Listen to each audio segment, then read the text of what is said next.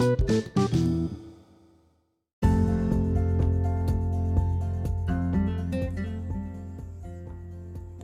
jumpa lagi dengan saya Christian Guswai.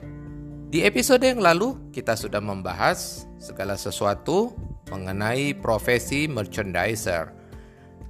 Nah, merchandiser mengelola barang dagangan atau merchandise.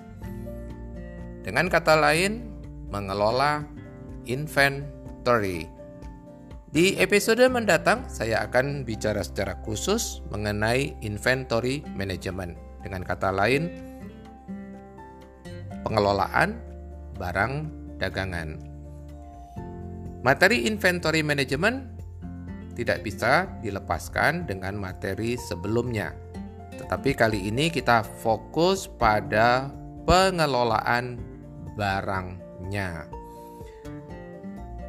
Di episode-episode mendatang, kira-kira akan ada 7 episode Anda akan belajar mengenai pengelolaan inventory secara menyeluruh termasuk inti dari ilmu merchandising yaitu inventory turnover.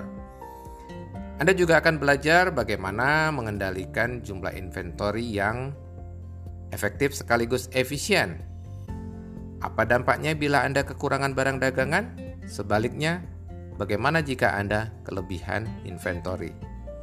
Juga akan dibahas cara-cara mengatasi bila Anda mengalami kelebihan inventory. Silahkan simak episode mendatang. Jika ada hal-hal yang ingin Anda tanyakan, Anda bisa melakukan pesan suara melalui tombol yang tersedia di channel yang di mana Anda menyerap Retail Guru Podcast. Sampai kita jumpa lagi. Salam grow and prosper. thank you